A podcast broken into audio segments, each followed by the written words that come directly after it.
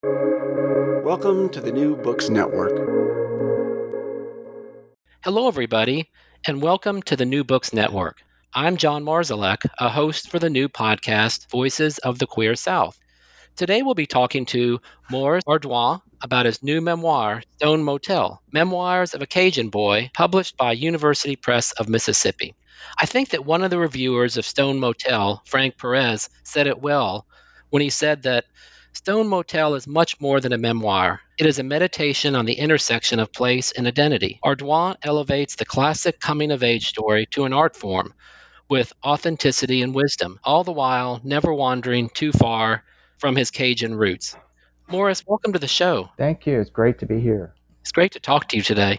Um, I wondered if we could begin by you telling us about yourself. Well, I um, live in Manhattan and in Cornwallville, New York, in upstate in the mountains of New York. Um, I come from a large family, and hmm. uh, I was one of nine children, the middle. And my in my career, I've always been uh, working in public relations in the nonprofit sector, where I've worked in um, higher education and healthcare and uh, issues like immigration, asylum. Um, but uh, in my heart, I've always been a writer. Um, so I've been writing this whole time, not necessarily on the same thing, not on this book, but mm. uh, bits and pieces um, over the years. And, and now that I have actually put a book together, I've discovered the joy and I need to continue pushing myself to actually focus and write things that are actually intentional. so that's what I'm hoping That's great. Yeah, that's great. Well, how did you come to write Stone Motel? I actually, um, I like that question. I actually started writing my grandmother's biography. I had interviewed her um, over the years um, many times on tape and just taking notes as an old fashioned reporter would do. So I, I had a lot of uh, information on her. Um, and she was a fascinating person. So I thought I was going to write a book called Hortense, which was her first name. Um, so I started writing uh, bits and pieces. One of the first things I wrote is now a chapter in my memoir, and it, that's the chapter called Chilled Lagniappe, which means um, Lagniappe means in Cajun it's something extra, a little surprise.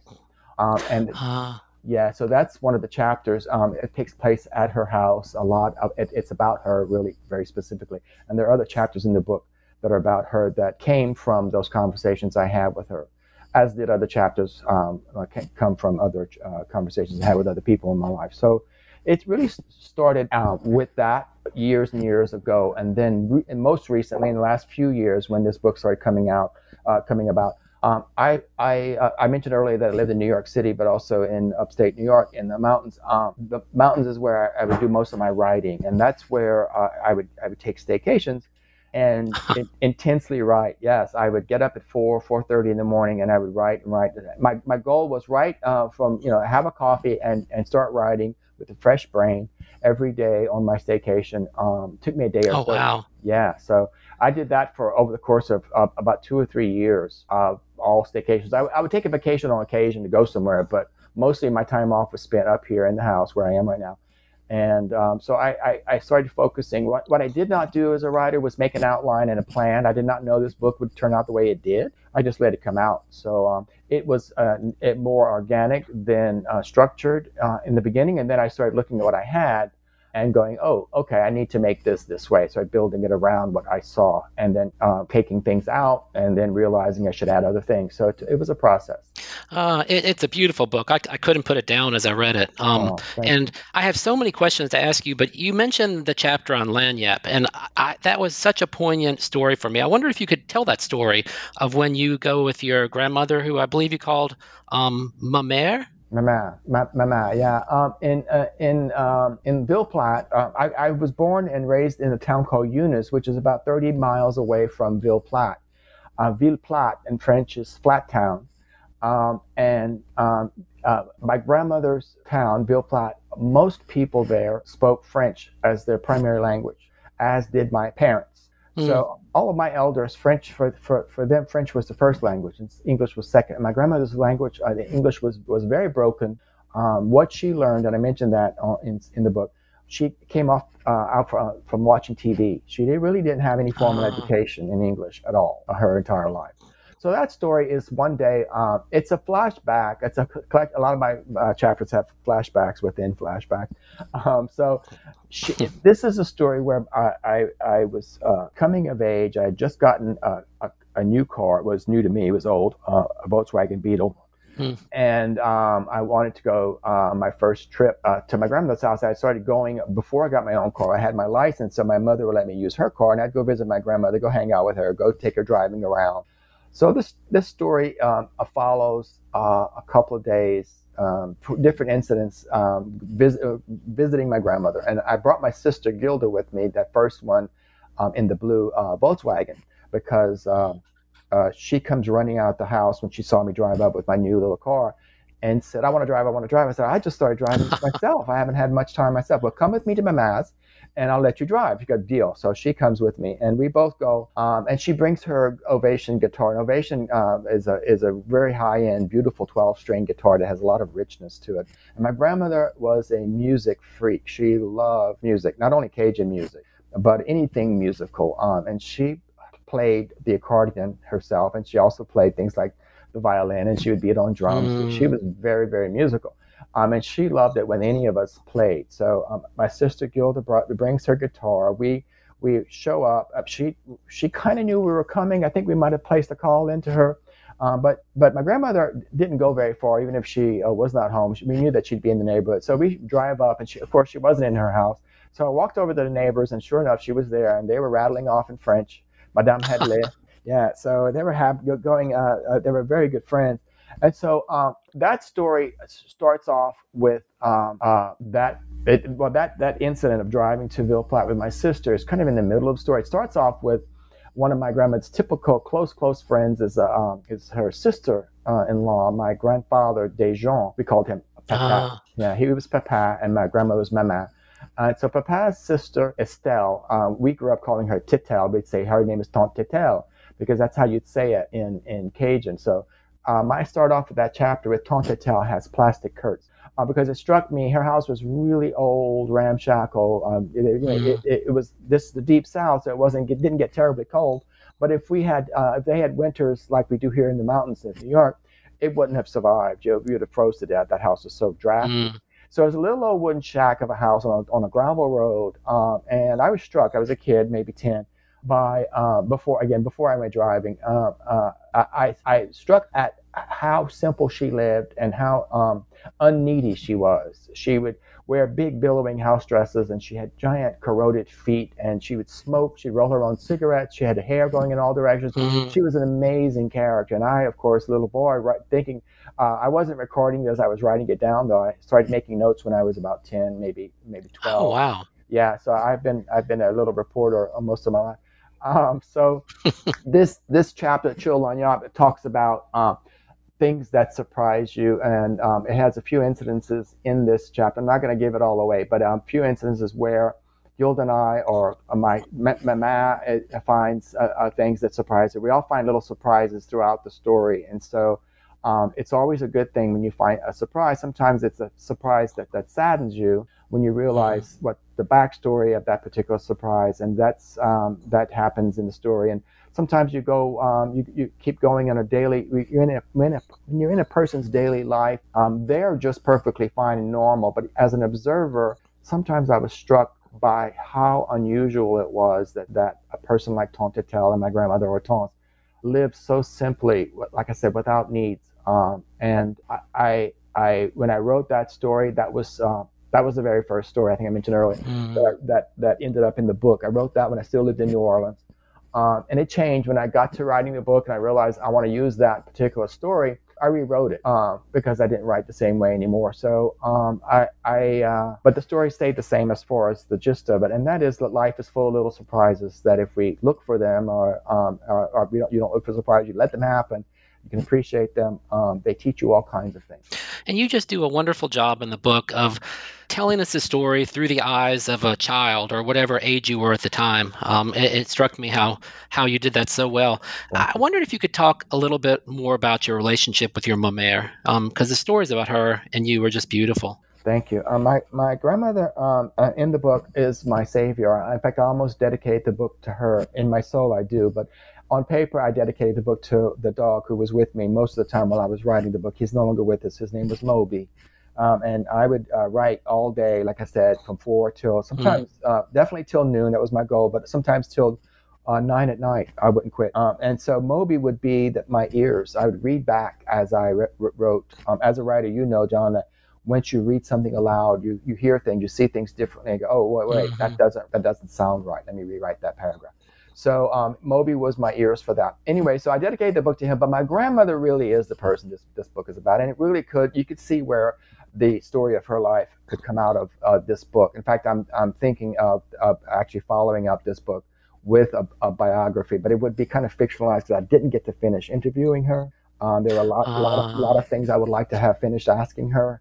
And um, she died at 96, and I had moved away um, to New Orleans, and so I wasn't as close. I couldn't finish that process. Um, and I thought, oh, I'll go back one day and do it. And of course, you never do that. So the lesson is do do what you have while people are in your life. Um, make sure you you can uh, fully avail yourself of what they have to bring to your life. So I wish I had done more with my grandmother, and I think I would have written a, the biography, and uh, would have been, I think, quite rich because she had she was so much more interesting than anything fiction.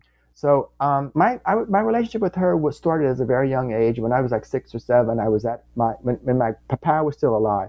He treated mm. he treated me um, as a traiteur. Traiteur is a faith healer in Louisiana. And traiteurs are not just unique to Louisiana; they they're all over the Deep South. And um, but Louisiana has a lot uh, had a lot of them when I was little, because of the uh, culture there, the uh, combine the combination of the Creole culture and the Cajun culture. The Creoles in particular brought um, faith healing from the islands. The uh, islands below the United States. Yeah, that's what the the Creoles migrated into Louisiana from the from the south, up, and then the Cajuns mi- migrated into Louisiana from the north down. We came from Canada. Huh. Yeah, so the Creoles and Cajuns uh, blended, and uh, the, what was what was common to those two groups, very different uh, types of people, but what was common was the French language. So that was a natural way to start um, building. Uh, I mean, people say, "Oh, Louisiana, it's it's it's Cajun with the Creole accent, or Creole with the Cajun flavor." Like that doesn't kind of make literal sense because there are two very distinct cultures. But when you talk about Louisiana, you can say Louisiana does involve Creoles and Cajuns and Americans. There's a lot of people who settled in Louisiana who were um, settlers from other parts. The people with names like Smith and Jones are in Louisiana, like they are in every else. So, um, so my relationship with, with my grandma started very, very young, and I realized early on that she was kind of my safe place. I felt that um, very early on, and her husband was that too. I, that, I started the story about him being a faith healer. I was I was yeah. crippled over in pain. I had a lot of stress. Um, I was I was feeling as very from a young age. I was uh, when I was six or seven when the first that first incident happens with my grandfather. Um, the um, I wasn't yet the middle child. I was one of the youngest child children because uh, my mm. other siblings weren't born yet. So but I was uh, I would go and I would get to my grandmother, my grandparents' house, and have such a, a feeling of welcome, of these arms, you know, uh, encircling me and hope holding me that I did not get in my family because even as the um, sixth born child um, or the fifth born child, um, I had a lot of competition for attention at home. But not when I was at my mm. grandparents' house. At my grandparents' house, I was the star. I would go and I would, there. It's all about me. So I kind of love that. so it started early on, and she, my grandmother, I'll, I'll, try to cut this short. My grandmother stayed with me as my protector and my savior throughout this story. Um, she helped me get through some hardships that we'll uh, maybe talk about later. Or um, yeah. again, uh, there, there was things going on that were just beginning as I was a child that I realized that I wasn't completely. I didn't, I didn't know how to even uh, enunciate what was going on with me but I was beginning to feel that um, I was not necessarily in a safe place. Uh, and, and my grandmother took, took me. And when my parents, my father was very, very violent. My mother was very, very overwhelmed. She had, at that point, 6 mm-hmm. kids, and she ultimately had nine. Um, and she had her own business. They were both entrepreneurs. So running my the, the parent, my parents' motel and her beauty shop took everything out of both of them. And, and he, on, my father, on top of all that, had um, PSTD, which wasn't even named at the time as a condition. Uh, people came back from World War II and just uh, had to be, uh, you know, a solid, stoic, keep it to yourself kind of thing. That's how they dealt with that kind of thing back then. So, um, and he he had issues. Um, so I was beginning to feel the the uh, effects of his PSTD at PSTD as a child. And so that's where the story goes, um, follow through. Uh, but anyway, so that's why she was so important to me. She she latched on to me, I latched on to her, and she kept me through my adulthood um, until she died. We were very tight. Yeah, and it really comes through in the book. And I, I wondered if if you thought that your your connection with your grandmother. Part of it was because of, um, of course, when you were kids, you didn't realize this, but part of it was because that you were gay. Yeah, I, she she recognized. Um, I would go to her house and I'd be myself. It was the first time I could be myself, and I would put on her. I, I mentioned this in the book, old lady face powder, all over myself. Uh, and, and, she and I would dance because you know Louisiana is the land of Mardi Gras and um, people um, that all that joie de vivre. That music is an indigenous kind of music, again, um, derived from the Cajuns and the Creoles. Um, and um, that kind of everyday joy uh, celebrated with food and music. And, and, and, and so I got to her house, and that was all about that. She had an old phonograph, she had those old 78 records playing and all that that that we call it chanka chank music because if you listen to it, if you're kind of just kind of not really paying attention in the background, Cajun music sound chanka chanka chanka chanka chanka. It has that, so we call it chanka chank, um, and so uh, that's what was going on. And so she put me in a world um, not only where I was a star, but um, where we could sing and dance and not be self conscious about anything. Ah, yes, and the free the freedom you felt really shines through in those yeah. stories. Um, you you kind of alluded to this, but at different places in the book, you share some of the abuse that, or a lot of abuse that you faced from your father. And I wondered what that was like for you to write about this as an adult, because it was obviously um, it was painful just to read that. Thank you. Um, um, I, I uh, I'll give the listeners a little bit of primer on on the, the abuse. My father, um, and this doesn't give anything away. It is in the blurbs if you read the book jacket. Um, my father was attacking me early on as a very young uh, preteen. Uh, he didn't attack me when I was six, but he started. He was. Uh, you could feel his. I, I, could feel his his hostility. The energy was was uh, apparent, mm. even as that child that young. But he didn't start actually hitting me until I was about 11, 10 or eleven. Um, and um, he did not like that I was sassy. That was his uh, veiled word for a little gay boy. Um, mm. he he he, he uh, would be very forceful about you know you have to be a man, and here I am, eleven. Um, and uh, so he, he, already started trying to recondition me um, to be like him and my, my older brother, Andy. Both of them loved to go hunting and fishing and doing all that stuff. And I did not know how to be a boy, um, which was hard for me because I really felt um, lost. And I remember that er, identifying that issue, not, not knowing how to be a boy. Uh, I didn't know I mm-hmm. wasn't a girl, but I did not know how. It wasn't as I, I, that's what that's what I was assigned basically, and I was like, okay, I never, um, I could never figure it out. So I was like, I don't know how to deal with this man who's not really uh, accepting me. Um, and so he violently attacked me one day in one of the chapters. I keep it to a minimum in the book because I don't want to make mm-hmm. the readers uh, flee. But um, he attacked me really violently once um, a- after we had lost the uh, motel. The motel burned in a fire on Christmas, a week before Christmas. Um, and um, we, we, lost everything. And the, the, the struggle, uh, my parents were typical parents. They kept it from us as much as possible about how dire the financial situation was because that was our bread and butter. And my mother had a beauty shop, thank God, because that's what kept us fed while the motel was being rebuilt. Um, half of the motel stayed up, but the half of it burnt down to the ground, and the half that stayed up was really um, smoke damaged um, for a, a, weeks and weeks and weeks before we could just get a few of the rooms rentable because the customers kept coming. We had a loyal following. So slowly we built back up the business, and within a year, um, new rooms were built uh, to replace the ones that had burned. So we got back on our feet, but uh, during that process, my father was very, very, very stressed. On top of his own background, which I talk about in the book, um, having been as a child himself when he was about 14.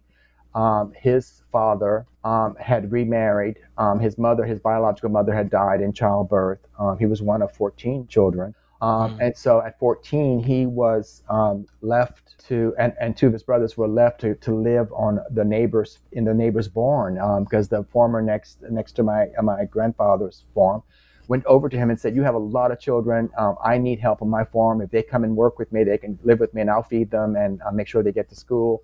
And so my father and two of his brothers went to live on a, in a barn in a barn and worked every day from sun up to to time to go to school and then right after school. So they did that for a couple of years before they entered the war. So he was a very young boy, basically at 14, learning how the, the how hard life was. It was during uh, the depression and years after. And then he goes into the war, and then he sees he's 18.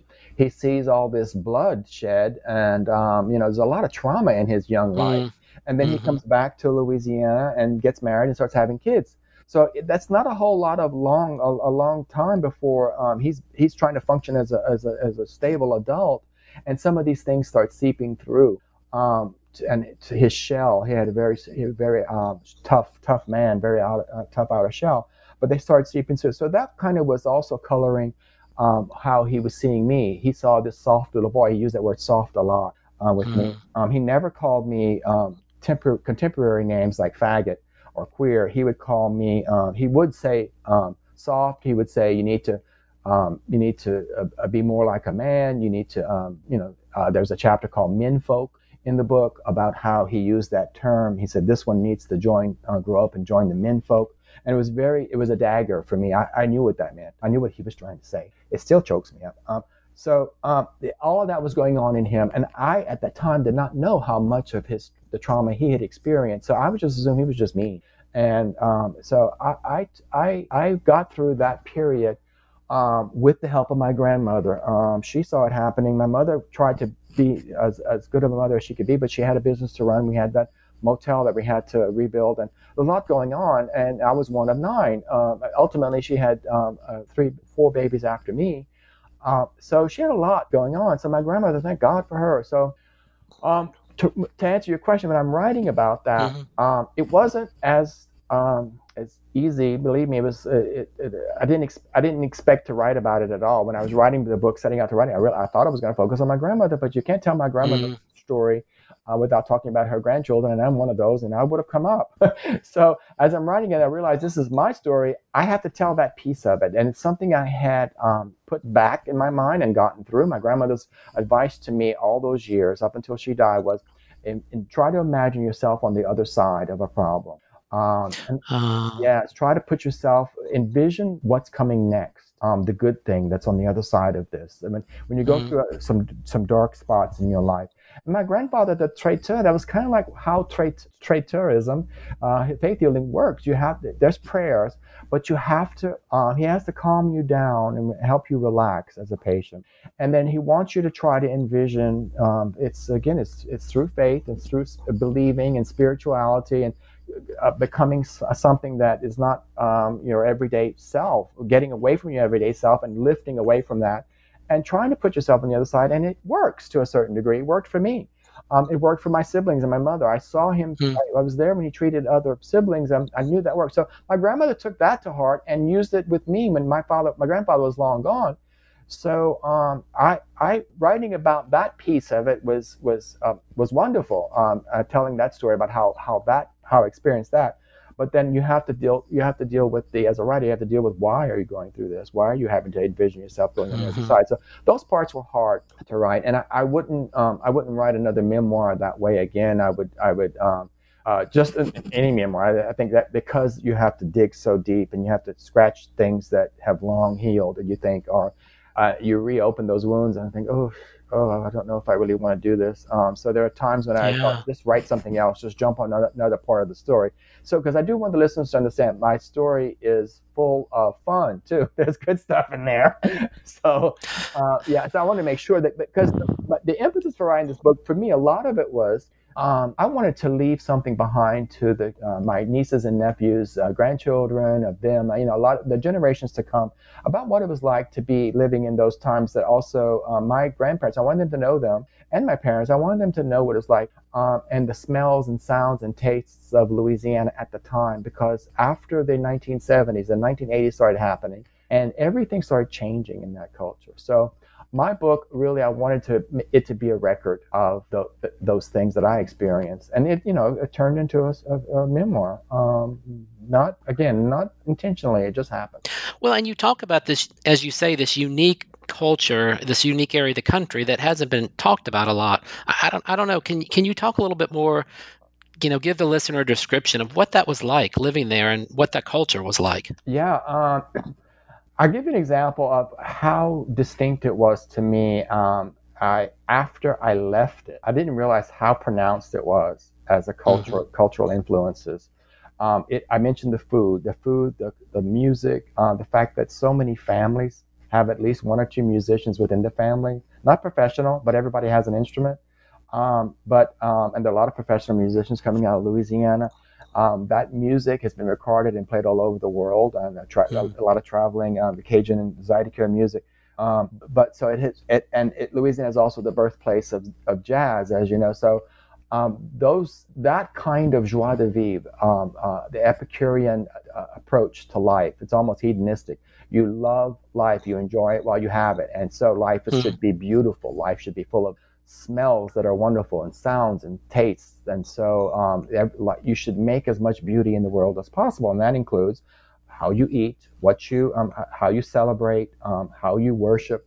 All those things were very animated to me. Uh, but really, I didn't realize how intense it was until I left and I go out of mm. Louisiana and I'm living, I lived in New Orleans after I left Cajun land. I lived in New Orleans. New Orleans is a very different part of the state. But then I moved to New York and I went, wait a minute, where's the spice? Where the music on every corner of New Orleans. New Orleans is a wonderful city for music. And you go, um, any neighborhood has a juke joint somewhere or some place where live music is happening. Virtually every single neighborhood in that city. And a lot of cities have music scenes, but that's they're isolated to a section of downtown somewhere. Like if you go to uh, Austin, there's a great uh, music section of Austin on Sixth Street where everything is happening and it kind of then peters out. Um, but in New Orleans, it's everywhere. Um, and I know, I think you lived in New Orleans, right, John? I did. I did. Yeah. So yeah, in the Marigny section. Yeah. You got to experience that. It's very much part of the everyday culture, very uh, European in many ways, in that yeah, life true. slows down intentionally. And um, so um, that's what I grew up with. And I, I, I, someone was talking to me um, a few weeks ago about that culture and um, being a gay boy in that culture and having that kind of um, the oppression of the time, the 1970s. Uh, we're going through a, a, resurgence of some of that hostility now um, with our rights, and some of the things we're seeing now in in the world are ugly. And thinking, whoa, this is this these times aren't as evolved as I would hope they'd be by now. But anyway, back in the 70s, all that misogyny, all that bigotry, all that was more pronounced than it ever than it is uh, now by far. But still, he, the question was, how did I uh, fit into that kind of world? Well, that was kind of uh, that was the atmosphere. Said, well, Louisiana, go back to that thing. Louisiana is the home of Mardi Gras. There was always something to look forward to, um, and there was always a party. There was always there were costumes. We knew drag before drag was you know a thing. It wasn't just for gay men. We you'd get you'd get in your Mardi Gras, Mardi Gras drag and you were partying um, as a child. So that's part of the flavor of our lifestyle. Um, so and it still is. Um, um and, and again, you mentioned this earlier. That, that it's a snapshot of that time period of the 70s because again, by the 1980s, think of what was happening in the 1980s. Um, cable television started becoming widely ah. available. That changed what we were exposed to fast food became widely available. It changed what we ate. Um, microwave oven kind of came into households. They, microwaves didn't come into the households in full force until about early 80s. Um, they were invented well before that, I think in the 50s, I don't know, but they became affordable, accessible to the masses in the early 80s. So everything was changing all at once. Those things that really we take for granted. So back in those days, people look at uh, the state of Louisiana today. It's one of the most obese per capita states there is. It's not the fattest state in the union, but it's one of the top. Um, and, yeah, and, and yeah. people go, it's all that rich food. Well, no, it's not. That rich food has always been part of Louisiana, but we didn't eat it every single day. We didn't have access to it. You would make a big old jambalaya. Right. You wouldn't eat that every day. You would you would kill yourself. So now, because of exposure, because of instant access, because of so many things, our culture has changed um, since then. Um, we have uh, we that, that culture in many places. Uh, when I moved to New York, New York wasn't New York City. You, you didn't see a lot of that kind of problem. A lot of it wasn't that morbid obesity in, in itself. I use that as one of the points because there are many other points that, uh, about changing the culture with television uh, uh, and the uh, the advent of technology that made everything easier for us. So when I moved to New York in 1992, it was odd to see anybody who was really a, a oversized or larger than the average person. Mm-hmm. The average person now, the size of we have all become bigger. Our average is now bigger than it was in 1992 as Americans. Maurice, I remember in your book, if you look at some of the this is great pictures you include in the book, and you show pictures of your family and your um, grandparents, and everyone's skinny in those pictures. Yeah, because it, with all that excess, with all that Epicurean, I'm talking about all that joie de vivre we had, we weren't doing it in excess. So it was a great culture But um, we did have we did in, uh, uh, organically modulate. We weren't it weren't it wasn't it wasn't just a bacchanal. It was it was something we did. Like when you make a big gumbo, gumbo is not terribly fattening, by the way. It's other things that are mm-hmm. fattening are etouffee. Etouffee is full of butter. It's a wonderful dish. Um, jambalaya is wonderful, but it's full of rice. It's all rice. Um, uh, things like that. You have some some great, very rich foods in Louisiana, and the desserts. Oh my goodness.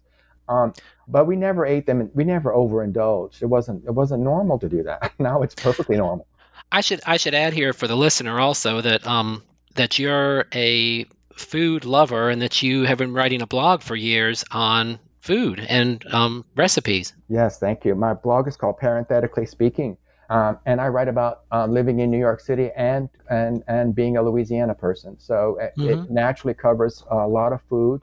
Um, I've written I've written lately about my book, of course, but um, really is a lot of recipes, and I've compiled my recipes into. A, I'm compiling. I've actually have a first stage of a cookbook done, and um, uh, so uh, and that cookbook f- uh, focuses on the food that's mentioned in my memoir. I can't so, wait. Yeah, I can't wait to see it. I'm looking forward to that. Yeah, so um, yeah, so I, I, have those recipes, uh, many of them uh, uh, in, in, this new cookbook.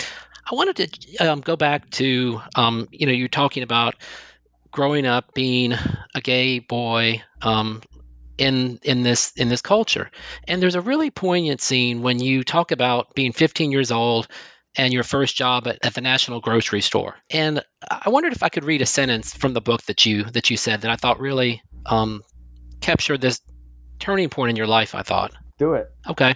Um, you're talking about you know being at this grocery store and um, this interaction with this um, the meat man at the grocery store and um, and you say i felt a sense of dread that my life was not going to be as easy as it was for all those other people in the world who since time immemorial have had this aspect of their lives neatly laid out before them. Yeah. I wonder if you could talk about that and, and what, what, what was happening for you as a 15 year old there. Well, um, I, I, I, don't know um, when you, um, as a gay man, started realizing um, this very point, which is we're mm-hmm. not like everybody else, and it's not going to be as easy for us. Um, at first, it's there's a lot of uh, curiosity and confusion, but then you start performing as um, 15, you start beginning to go, wait a minute, I, I'm, I, you don't automatically go out and get married. Uh, marriage wasn't in our um, emotional vocabulary. It wasn't until we got gay marriage just a few years ago.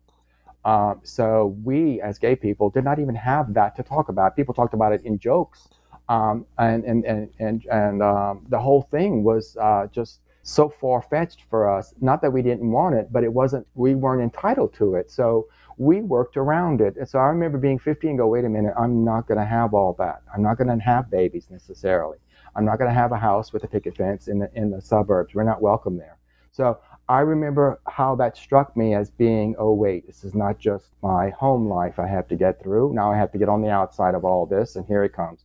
Um, although that hmm. chapter, um, The Meat Man, um, it, uh, was really, to me, there's a lot of uh, titillation uh, if you yeah, discovery yeah. of that wait this can be fun it's not scary let let's let it happen you know it's not all all gloom doom it's really something that's um, there's a lot of joy in being i'm i'm very uh, proud and happy to be gay and you know gay pride is that's not a that's not a misnomer for a lot of us a lot of us were have, have been uh, forced to live in the closet over the decades and decades or mm-hmm. Uh, eons of our existence but um, I actually enjoy it. I actually enjoy being a gay person. I think we I have, agree. I think we have yeah. a lot of fun, and I think there's a lot. I, I, not that we're recruiting because that's a good that's a good straight talking point. oh, we're, they're recruiting. We don't recruit. We don't. We don't. Uh, we have plenty without having to recruit. Um, so, but there's a lot of joy in this life, and it's not a lifestyle. It's a life. It's not a style. It's, it's just the way who we are. It's our. It's our. It's in our DNA, literally. I think. So um, so yeah, that that realizing that very point was hard for me. Um, but then I'm glad I, I, I accepted it. It's like okay, then now what? I have to figure it out. I have to mm-hmm. I have to find a way around it. Like my grandmother, my, my man always said, there's going to be a way around it. But, one of the one of the things that um, as I, as you're talking, I'm thinking about how you make this really great point towards the end of the book, where you talk about you realize that happiness is something that you can find between the time I think you said between the times that are heartbreaking or that are just difficult. Yeah. And it spoke to the culture and it spoke to what you're just saying about, you know, growing up as someone who's gay. It was just a really profound statement, I thought.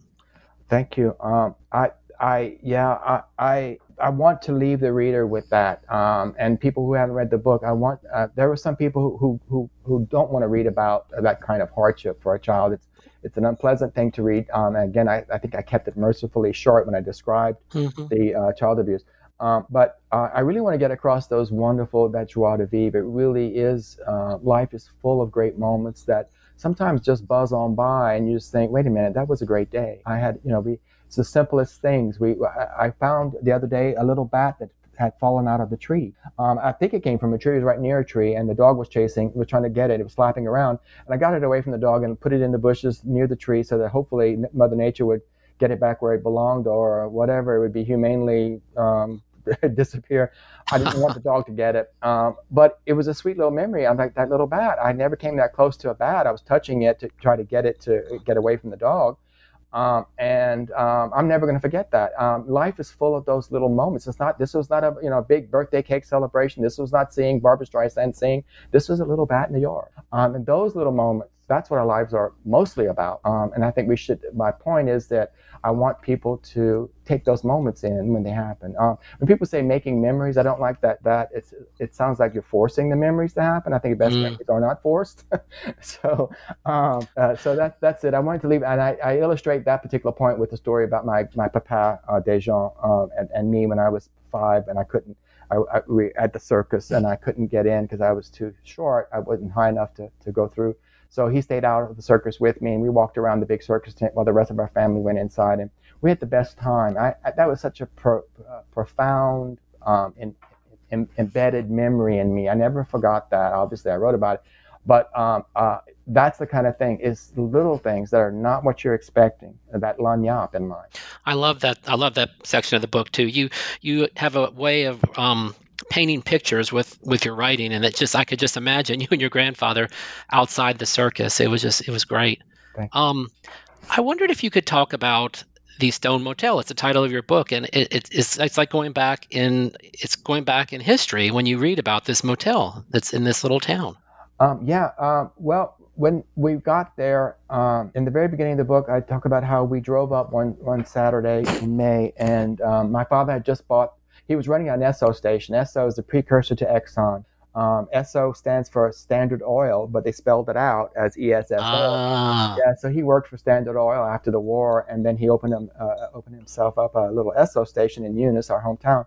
And he was that's all he was ever thought he was going to ever be. And he thought, I want something more. Um, and then he learned about this little motel three miles outside of town that was for sale. Um, and it was a family um, of daughters, uh, three daughters, and uh, this old couple who had they were getting up in age and they wanted to sell. Um, and they had been there since before, um, since the like 1920s on that property. It had been a number of uh, different businesses, a lumber yard, a house moving company, a grocery store, and then they had rental houses. Um, they weren't quite, it wasn't a motel yet, but um, the man's, the owner's father said, "Hey, out there in California, they're making these these roadside hotels. They're calling mm. them hotels. This is the beginning of the motel concept was back in those days. So my parents bought one of those original motels before it became they became ubiquitous. Um, and and it was uh, so it was built uh, in the early 19, late 1940s, early 1950s. After the depression, there was a lot of skittishness about um, doing business, um, being an entrepreneur after the depression. A lot of people had no, uh-huh. had nothing to go on, so they started business businesses. And so he built his um, the motel and it ran it for a few years. Um, but we actually ran it as a family longer than he did. Um, we had it for 30 years. They only had it for I think maybe uh, 20 years. Uh, yeah, less than fewer than 20 years. Um, so as far as a motel, they had the land and like I said, other businesses there. So we we buy into this all this history, and it's a little roadside motel already set up, but it had aged, and we needed to do a lot of work. And what made it successful for us as a family, made it doable, was that we could all do parts of the work um, laundry, yeah. cutting the grass. There was lots of grass to cut. Doing the uh, cleaning the rooms, renting the rooms. I got to learn. We all got to learn our customers. We had regular customers, uh, and it was a no. It was a kind of a, for many places it was a no-tell motel, but for all the clients it was vacationers. Vacationers would come, and then there were offshore oil um, rig oil rig people who would bring their families. Ah. So we had three different types of customers. So the the no-tell motel customers who would come and they would have their rendezvous and they would be the regular ones. Those were our bread and butter. That one, uh, that group. Uh, but then we'd have these these uh, families that would stay in our kitchenettes because the father would go offshore and work for two or three weeks outshore, and the family would stay in the motel. And um, we would, uh, as kids, we befriended all the kids in those families. So we had all these uh, coming and going children in our lives um, in the motel. So the motel was named Stone Motel because the motel was was uh, it's covered with that stone facade siding that uh, came out of Baltimore in that time. It, if you go to the city of Baltimore, you see a lot of this motel. It's, it was huh. made, yeah, this motel type stone. It was, it was made um, by a company called Formstone, and they would come in and put that up on the side of the building. They would uh, install it basically. It wasn't like something you'd staple on. It was actually um, wet, and it, it, it involved uh, putting up a lath and, and, and, and installing it and painting these blocks, and it was all it all looked very surreal as it was happening apparently because I, I, got a description of the process from one of the daughters. And um, and then it got painted and it looked like these stones were really kind of real in, in a fake way you know? The so, picture is great in the book of the of the vintage postcard you have of the motel itself. Yeah well thank you. That postcard came from the night of the fire. There's a chapter in the, in oh the, yeah. the book about the fire um, a lot of our, our uh, rooms were like i said were lost um, there was a box of uh, postcards um, that was destroyed and water damaged and smoked up and that postcard that's on the cover um, started out in that box. Um, I have a perfect one, and I have one that's smoke damaged, and that's the one. The smoke damage is the one that was used on the cover. My, my partner Aubin designed the cover, um, and uh-huh. uh, yeah, and he took it and he, he took that photo and made it even darker and more ominous looking, uh, because the Stone Motel as a title wasn't really originally the title. Um, uh, University Press of Mississippi asked me to change it about a month before we went to press, and I was like, "What?" Um, the original the original title was called the Canasta Summers because in those summers, most of the ah, part one, yeah, part one of the book, yeah, most of the book takes place in the summer. Um, and so when I had to change the title, I went, "Whoa, I don't have any stories that happened in the fall." I went to have a couple, but really most of it's summertime uh, uh, incidents.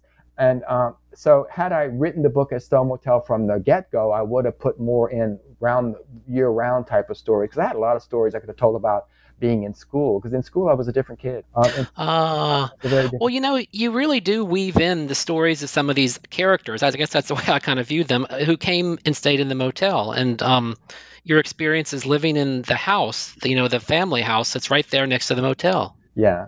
Uh, well, it was a palace to us. We were, we were, um, we, my, again, my father was running an Esso station. My mother had a beauty shop. Um, we were small town people. Um, and uh, we had a big flat ranch style wooden house in the middle of town. And our family was just growing too big to accommodate. Uh, that house was too small to accommodate us. So my dad was looking at this motel purchase as a pragmatic thing. We need a bigger space.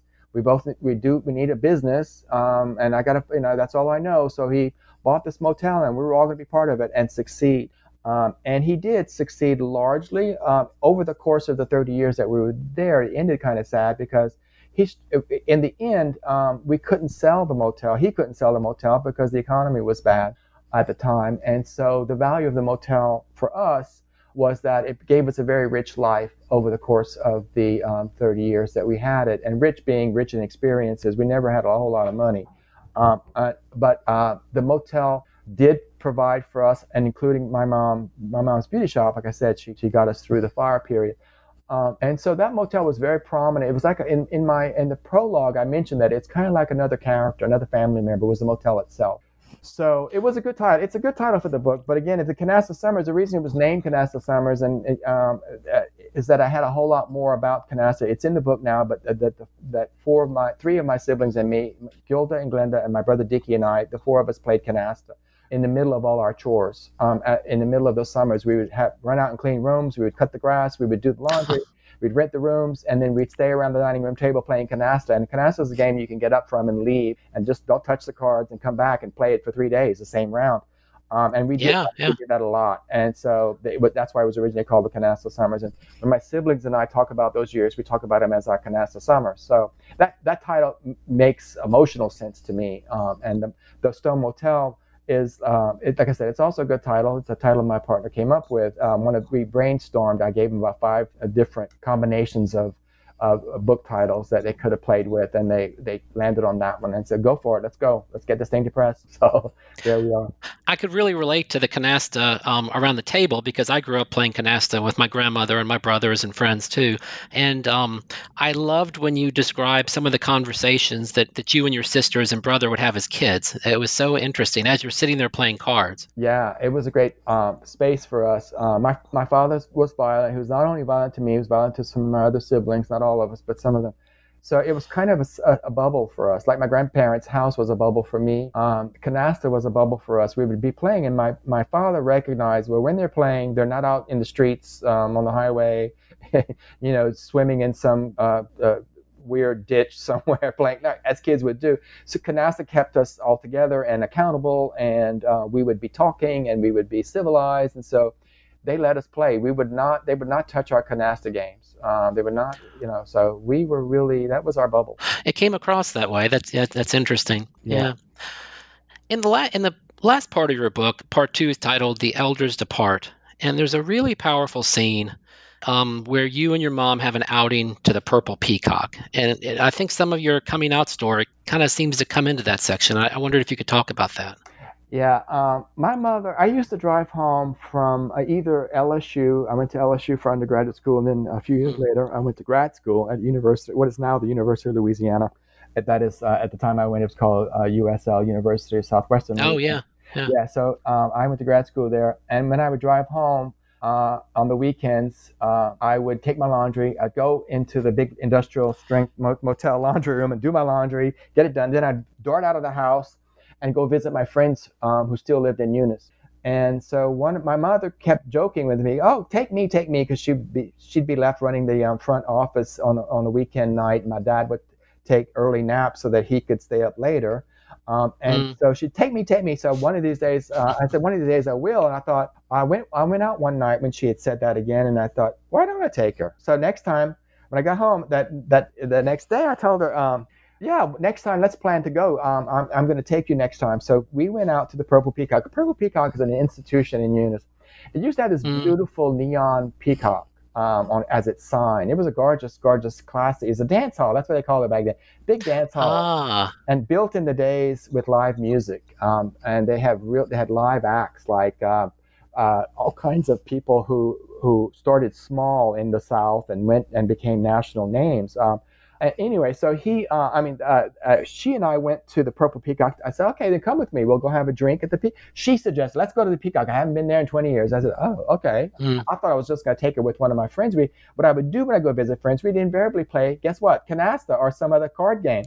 so we would, I would go out and we'd have, we would make cocktails, we'd have snacks, and we'd play for two or three hours, and then I'd go home uh, uh, back to the motel and then you know stay there at the motel the next day it's sunday we'd have a barbecue then i go back to grad school or undergrad school and i you know drive whatever um, to, to, either baton rouge or to lafayette um, so that was my routine when i came i didn't come in every weekend. But anyway so that night we went to the peacock and she and i are talking and she's really revealing to me again my reporter's hat is on. So i'm asking her questions. I didn't want to talk about me and my life. I want to talk about her so I, I yeah. was leading the questions, and I, I didn't have a recorder with me, and she knew that I took notes. Um, so she, but she was very open, and she said um, her recurring line was, "I can't wait until we sell this place, that place one day." She was so tired of the motel; it was wearing her out. It was around the clock. It is mm-hmm. around the clock business, um, and so it was wearing her out. Um, and so I, would asked her, um, you know, she divulged to me and a couple of my other siblings at the time. She was she would have left my father. She saw his violence.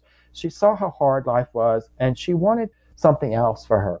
Um, and but she's a mother, so she had nine children. She wasn't about to be selfish like that. And we we kept telling her, "Do it. You need to be. Ha- you deserve happiness." So we had a conversation about happiness, and about I said one day you can come live with me, and we'll um, you can you can stay with me, and then after that you can live with one of the other siblings, and you know you don't have to you don't have to worry about it. You know you you'll be taken care of. And she said, okay, well, um, as soon as uh, I, am there in the motel with him, and then I go visit my mom, my, my grandmother Hortense, Mama, she, I go visit her. Um, and so she had that, those needs to stay in touch with her mother. She knew that if she, she uh, left, um, she would still have to have those regular trips to my grandmother's house. So, um, but you could, I could tell that she wanted it, but she talked to me about my life. And it's when she asked me, we never had a coming out because you know if you're a little boy and your father already knows you're uh, going to be a gay man, um, he was already you know, Yeah. But the violence there did not let me have what I like to call my little gay quinceanera. I did not get to come out at 15 and have a celebration about it. Not that uh, a lot of gay people do. A lot of people, it's fraught. It's not an easy thing. So when a person comes out, it takes a lot out of a lot of people. So I never had that moment. It was kind of uh, uh, understood already. But um, but we sh- but we talked about it, and I remember her buying a book about homosexuality, and the book Ah, had that term in its title, and it was a very look, academic little, uh, almost uh, clinical book. And I thought, well, she's good for her. Um, and I, it was titillated by the book. I looked through it. and I was like, oh, it's very kind of scholarly. I, did, I wasn't, I wasn't that. clinical probably. Yeah. yeah. But she bought this little book, and it, it told me that she she was genuinely like she was uh, all of us. She was genuinely interested in me. And it turns out I have a bro- another brother who's gay as well. So there are two of us Oh, who are gay in the, in the nine. Um, and so she um, was educating herself on that. Um, and then so we so she never said we, I never had to say you know um, I'm gay, mom. She just kind of that night at the Peacocks. We were talking about, um, we were joking, and, we each had a Tom Collins and some cigarettes, and neither one of us really smoked. I loved how you told that story, the Tom Collins and cigarettes. Yeah, with Yeah. your mother. Yeah, so we was we we puffing and coughing, and you know it's not really. It's just like ran, ran in, in the lounge, ran a, uh, a dance hall. It wasn't it wasn't booming with people yet. It, we went early, and of course there's nobody there but but a bartender and a and a waitress. So um, we drank for and talked and smoked for about two hours, and we had this great conversation that meandered. But one of the parts that you alluded to is that uh, she talked to me about happiness. About I, I want to know about you and you and and you know how's your how, how are you doing emotionally are you are you uh, romantically you know she wanted to know she wanted to pry without being too prying and uh, and so and i said well let me ask you advice what do you how do you how, how do you how did you pick up dad and she told me all about how uh, or how did you that she picked him up but how did you meet dad uh, how did that happen and she told me all about that which became fodder for one of the chapters so um, uh, so she told me about that, her history with that, and that led to how did I, how am I doing in that realm? How am I going to meet somebody? And she said, I said, Mom, so how, what do you think I should do? She goes, Well, when you go out, I told her where we'd go out and dance clubs and this and that. And You know. Oh, you did. Yeah. So she'd say, um, Well, when you go out, dress like the man you want to go home with. And I was like, Hmm. Wow, isn't that good? You know, it's like That's yeah. great advice. Yeah. That's a, a lot of opposites attract. So a tattooed, pierced up guy might fall for a banker. I know that happens, but she's the good advice is if you want to go home with somebody who's going to have some future with some potential, try to find somebody who you can tell is going to be similar to you, and, and that's Uh, immediately apparent in the way they dress. That's that's that's what she meant behind that dress like the man you want to go home with, which was so well put. I was like, damn, I'm going to do that. And I did. so, and I've always used that. Uh, and she also told me she. I, I remember um, she she was good. She was she had great lines as a mother, as many mothers do. She said um, once when I was much younger, I was very vain, and it was January, and Louisiana does get cold, um, and um, on on occasion. So I was running out, and I, I had a, I had at the time thick red um, hair, auburn hair, and I was very conscientious about keeping my hair in place. And so I didn't want to put a hat on. She goes, um, you know, she just put a hat on. I was like, um, I'm just going to to so and so, you know, whatever. And she says, "There's no hat ugly as vanity." And I was like, love that. Oh, love that. Yeah. I know. So thank you, mom. oh, So so Maurice, you have jewels. You have jewels like that sprinkled through the book. These these, these sayings are just amazing. Um, from from your you know you. Yeah. your mother and my mare. Well, Maurice, I'm looking at the time, and I think I've taken up enough of your time today. But I just want to thank you. It's been wonderful to talk to you. It's just such a wonderful book. Thank you, thank you. I really appreciate it. I, I um, I, I'm so glad that that that the podcast is on, and that's a thing. I hope lots of people are reached and come and come into the conversation about uh, what happens to uh, queer people in the South. It's not something that there's a lot of content out there now that's emerging, but a, a concerted conversation about that, I think, is going to be very much welcome and needed. So I'm so thrilled to be part of it. Me too. But stay so stay tuned, everyone, for um, Voices of the Queer South future podcasts.